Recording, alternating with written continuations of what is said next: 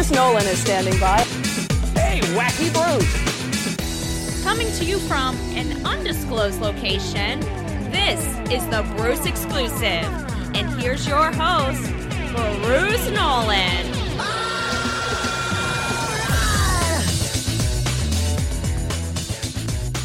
Ladies and gentlemen, boys and girls, children of all ages, welcome to another edition of the Bruce Exclusive, a Buffalo Rumblings podcast. I'm your host, Bruce Nolan. You can find me on Twitter and Instagram at Bruce Exclusive. Welcome back. It feels like it's been forever since we've talked. We talked very briefly last week, but it wasn't a normal episode. We didn't talk on Food for Thought last week because we didn't have an episode of Food for Thought. And so it feels like it's been forever since I've talked to you in a meaningful way about football. But here we are. We're going to talk in a meaningful way about football. And we're going to get to a lot of stuff. So here's the way this episode is going to work. We're going to talk about Q B Stew. We're going to talk about Gabriel Davis. We're going to talk about Ken Dorsey. We're going to talk about Tremaine Edmonds. We're going to try to do plurality pie. But we'll just see how it goes and see if I run out of time. So let's get right into Q B Stew, the final Q B Stew. The last one of the year, two thousand twenty-two regular season has wrapped up and the final results are in. Let's see how everybody did. For the uninitiated, Q B Stew is a metric amalgamation I concocted in an attempt to have the flaws of one metric accommodated in the formula by the presence of another metric. You can find the formula either by going back to the Buffalo Rumblings Podcast Network from November, that's right, Thanksgiving Day of two thousand twenty, or you can find it by typing Q B Stew into Google and Buffalo Rumblings, and the article will pull up as well. There's an article on Buffalo Rumblings as well that ranks not only this year, but has a link to previous years as well. So let's get into it. Number one, Patrick Mahomes. Number two, Tua Tagovailoa. Number three, Jalen Hurts. Number four, Josh Allen. Number five, Joe Burrow. Number six, Geno Smith. Number seven, Jacoby Brissett. eight, Trevor Lawrence. nine, Jimmy Garoppolo. ten, Jared Goff. eleven, Justin Herbert. twelve, Lamar Jackson. thirteen, Andy Dalton. fourteen, Daniel Jones. fifteen, Tom Brady. sixteen, Dak Prescott. seventeen, Ryan Tannehill. eighteenth, Kirk Cousins. nineteenth, Aaron Rodgers. twentieth, Marcus Mariota. twenty-first, Derek Carr. twenty-second, Taylor Heineke. twenty-third, Kenny Pickett. twenty-fourth, Kyler Murray. twenty-fifth, Matthew Stafford. twenty-sixth, Mac Jones. twenty-seventh, Justin Fields. twenty-eight, Zach Wilson. twenty-nine, Matt Ryan. thirtieth, Davis Mills. thirty-first, Zach Wilson. thirty-second, Carson Wentz. thirty-third, Baker Mayfield. In order to qualify, you had to have two hundred fifty dropbacks and two hundred eighty-eight at least total snaps. That's why you end up with thirty-three quarterbacks, because two Washington quarterbacks, Carson Wentz and Taylor Heineke, broke those appropriate thresholds. So, a couple observations from going through this year's Q B Stew. Josh Allen, another elite season, and one that I think was better than twenty twenty-one. Sometimes when we look back at Josh Allen's twenty twenty-one, we have a tendency to look at it more fondly than it was because we're conflating the regular season and the playoffs. Josh Allen's playoffs were legendary. Josh Allen's regular season was very good. He finished with a stew score of eleven in the twenty twenty-one regular season, which was twelfth in the N F L. This year, five point four three, fourth in the N F L.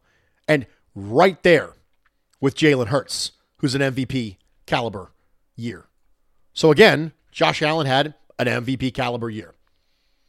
Every single metric that comprises stew saw Allen with an equal or increased mark this year relative to last. The biggest jumps came in passer rating, where he jumped eight places. Average net yards per attempt jumped eight places. And defensive adjusted value over average, where he jumped ten ranks. He had a midseason elbow injury, a rash of turnovers, but yet continues to be an elite quarterback by basically any measurement. Patrick Mahomes is going to win the N F L M V P. Q B Stew has correctly predicted the N F L M V P when it was a quarterback. All three of the previous years has been tracked. I do not believe it will be different this year. Mahomes managed to lose one of the best receivers in the league this last offseason and put up more efficient numbers than the year before. His final Stew composite, which is one point eight six, compares very favorably to the last two N F L M V Ps, which was Rodgers in twenty twenty-one, one point five seven, and twenty twenty, one point four two. He's number one on the list. If I were a betting man, I put money on Patrick Mahomes to win the N F L M V P. Speaking of Aaron Rodgers, Aaron Rodgers and Tom Brady fell significantly. Last year, they were number one and number two on the Stew rankings, respectively. After the twenty twenty-two season, Rodgers is now at nineteen and Brady is fifteen. I think one of the things that you saw this year is how an elite quarterback in Patrick Mahomes responded to the loss of Tyreek Hill versus the way that Aaron Rodgers responded to the loss of Devontae Adams. Not the same. The passing offense really flowed through Devontae Adams in Green Bay, and without him, it just wasn't the same. Tom Brady lost an offensively inclined head coach. Both players got a year older. They had significant offensive line issues in Tampa Bay. All of these things came together to make the two of them fall off the cliff. Tua was fantastic when he played, but we are going to continue to have a sample size concern. Tua only played seventy percent or more of his team snaps in twelve games this year. He suffered multiple concussions, and in doing so, there's been doubt casted on whether or not he will be the team's quarterback week one of twenty twenty-three, despite what I would consider to be exceptional play. Tua ranked in the top ten in every single efficiency metric that's part of Q B Stew. When he ranked outside of the top ten in all of the same metrics in twenty twenty-one, there isn't a question to me as to whether or not he was great in twenty twenty-two. He was. The idea that Tua is just not good in that system is just false. He is. The questions revolve around whether or not that level of play would have continued if more games were played. Because twelve games is not a meaningful sample size when you have a much more meaningful sample size of non-elite quarterback play. And then you have the question of whether or not his health is going to keep him from repeating what was admittedly a magical twenty twenty-two regular season at times. He was fantastic when he played overall in twenty twenty-two. But there's a reasonable chance that despite showing up this high on the Stew rankings, that he's not the quarterback for the Miami Dolphins week one of twenty twenty-three. Could be because they move on, could be because he moves on. But there was no question that he played really, really well overall when he played this year. So that's Q B Stew. Josh Allen's final Q B Stew rankings. Second in Q B R, eighth in passer rating, sixth in average net yards per attempt, fourth in E P A per play, fifth in D V O A, first in P F F grade, and twelfth in C P O E. His final Stew score was five point four. Three, rounded up to the nearest hundredth. We're going to take a quick break. We're going to come back. Stick with me. We'll be right back. Welcome back, everybody, and thank you for joining me for this edition of the Bruce Exclusive, a Buffalo Rumblings podcast. I'm your host, Bruce Nolan. You can find me on Twitter and Instagram at Bruce Exclusive. Welcome back. We did the final Q B Stew.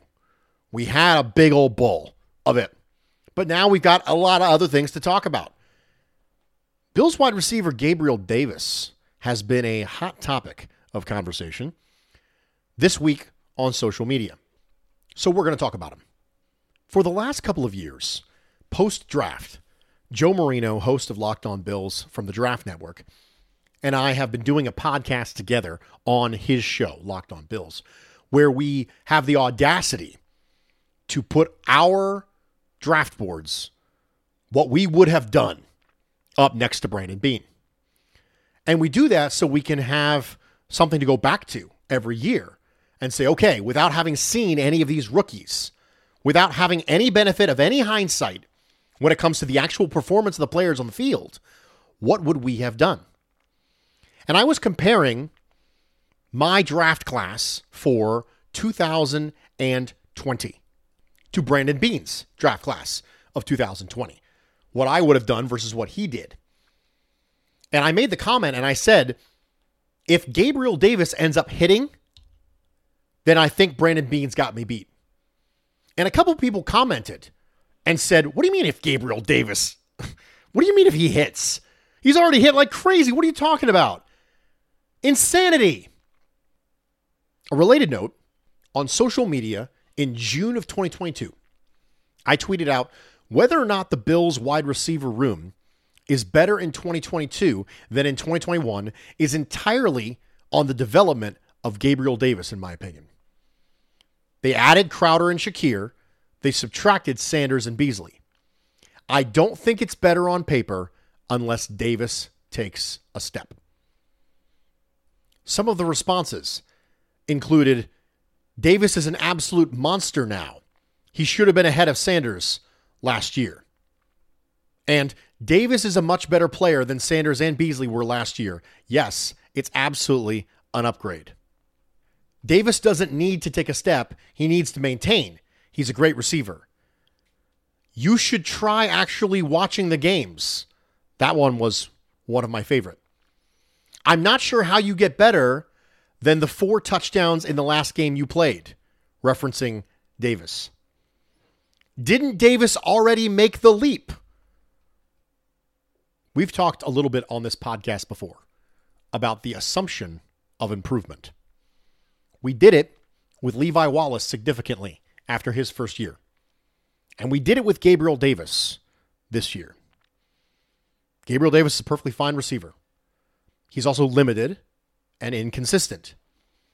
You can do a lot worse than Gabriel Davis as your wide receiver too.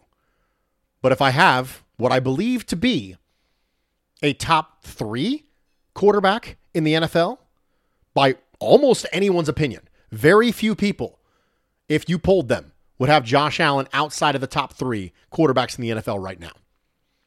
Mahomes, Allen, Burrow. Typically, that's the way you're going to look at it. Maybe not in that ranking. Maybe Mahomes, Burrow, Allen. Maybe Burrow, Mahomes, Allen. Maybe Allen, Mahomes, Burrow. Whatever it is you want to do, you have a top three quarterback. And I recognize fully that you can do a lot worse than Gabriel Davis as a wide receiver too. But you can also do better. Let me outline the following names for you. And what I want you to do is I want you to close your eyes for a second. Unless you're driving, please don't do that. And I'm going to say a name to you. And I want you to just think right off the top of your head as to whether or not you think this player is better or worse than Gabriel Davis. Ready? Let's go. Juju Smith-Schuster. Donovan Peoples-Jones. Curtis Samuel. Jacoby Myers. Van Jefferson. Christian Kirk, Michael Gallup. Why? Bruce, why'd you do this? Is it a trap? It is, but not the way you think. I'm not going to go through the drop percentages of all those receivers, the total yards of all those receivers. Instead, I'm going to show you this. None of the teams who had these players were comfortable with them in their current roles. Even after the Cowboys had CeeDee Lamb and Michael Gallup as their wide receiver too, they still pursued Odell Beckham very publicly. The Chiefs have Juju Smith-Schuster. They went out and got Kadarius Toney at the trade deadline. They drafted Sky Moore.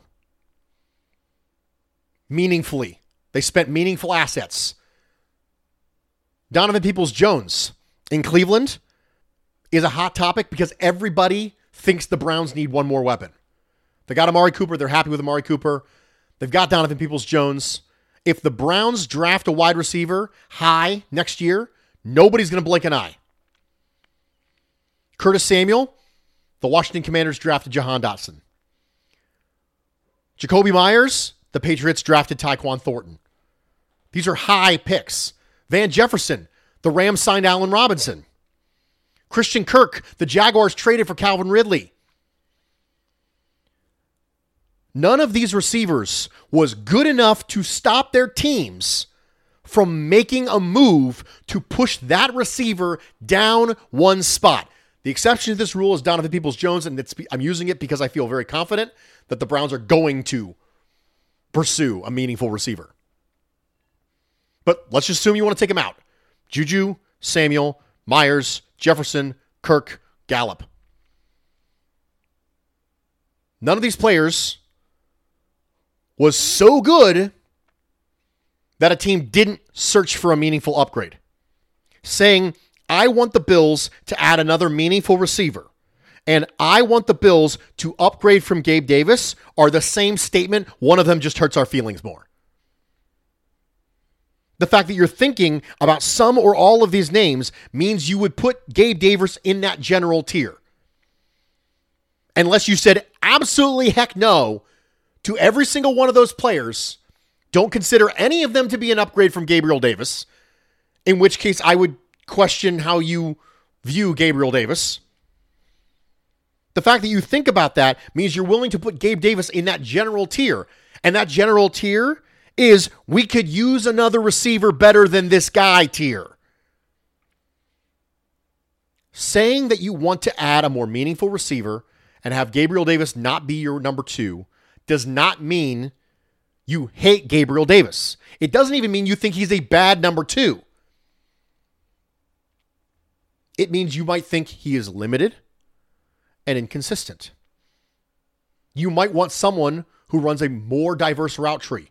You might want someone who has better hands as your number two. Someone who can win more ways than Gabriel Davis can win. And all of that's okay. Because every single one of those other receivers, who I think we can pretty much admit are in the Gabriel Davis neighborhood, had their teams, or I think will have their teams, be actively searching for a player who would push that player down on the depth chart. And that's okay. So I'm going to be pounding the table for a meaningful investment at wide receiver this offseason. But that really never stops for me. I'm always pounding the table for a meaningful investment at wide receiver. Give me more weapons, always, always, always, always in the passing game. One of the reasons why I'm all on board with Cook slash Hines twenty twenty-three is because I don't want to add a running back. I'm going to be on hashtag team do nothing. When it comes to running backs, sign an undrafted free agent. There you go. You're good. I want those resources otherwise spent on wide receiver. Because Gabriel Davis is in that tier of, yes, we're okay with him as the wide receiver too. You can absolutely do worse, but you can absolutely do better too. Ken Dorsey requested for an interview as head coach of the Panthers. Some people are feeling all sorts of ways about the potential of losing the offensive coordinator another year in a row. And this is one of the things that comes up when you do not have a head coach who is a play caller. You think to yourself, okay, if we had a quarterback guru as our head coach, if we have an offensive whisperer, we wouldn't have to worry about this. The more the Buffalo Bills make this a Josh Allen-centric offense, the more easily the system will accept change at offensive coordinator.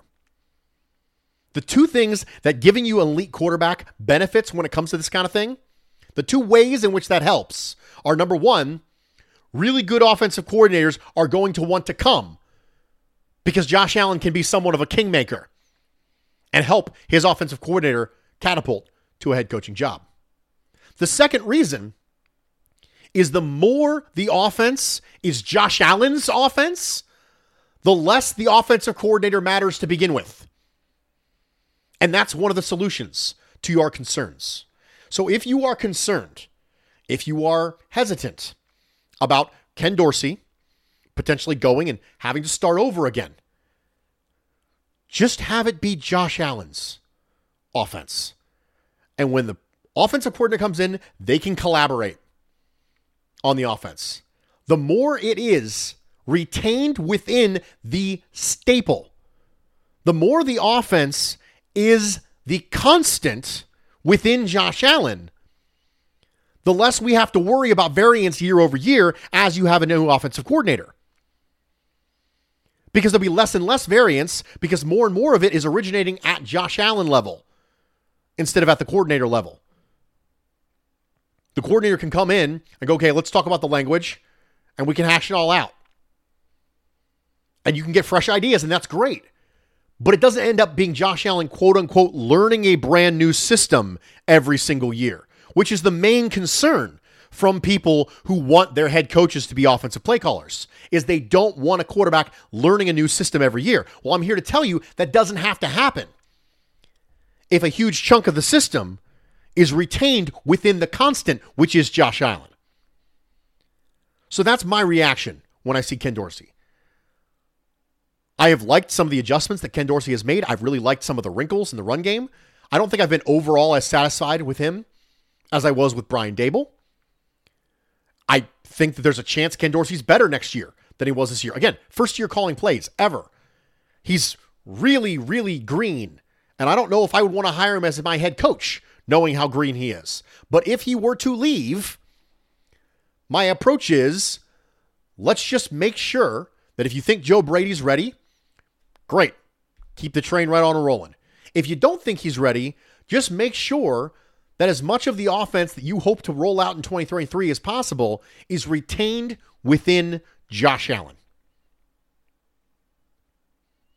Roquan Smith got a twenty million dollars per year average annual deal. Tremaine Edmonds has not had as good of a career overall as Roquan Smith has, but that doesn't really matter. Tremaine is probably in that neighborhood. I don't think you're going to get Tremaine for fourteen million dollars a year. I don't think it's going to happen anymore. Could you get him from eighteen and a half? Sure.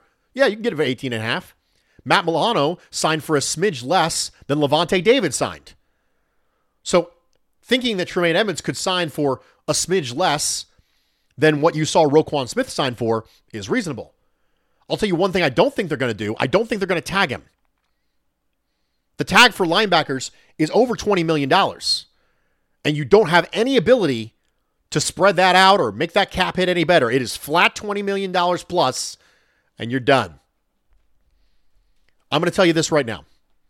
Despite this, and despite the looming contracts of Ed Oliver, who you'd like to extend this offseason, Jordan Poyer, whose deal is over after this season, I still think the Buffalo Bills end up re-signing Tremaine Edmonds. When I think about Brandon Beane, his two first draft picks, Josh Allen as quarterback in the offense, Tremaine Edmonds as quarterback of the defense, the way they talk about him as a leader in the locker room, I would still be shocked, despite what I saw from Roquan Smith, I would still be shocked if Tremaine Edmonds was not a Buffalo Bill long-term.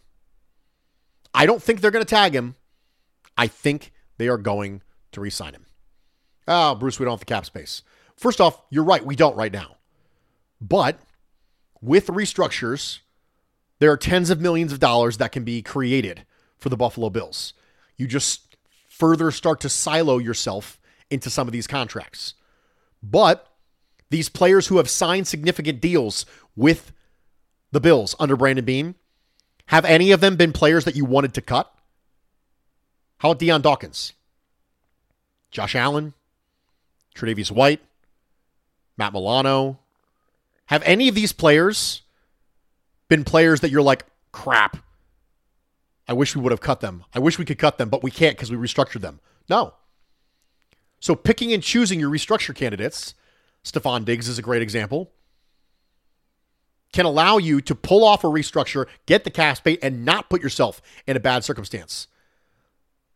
The problem that arises is that teams sign players to bad contracts and then double down by restructuring those bad contracts for those players that they later want to cut, and it accelerates dead cap, and now they're in trouble.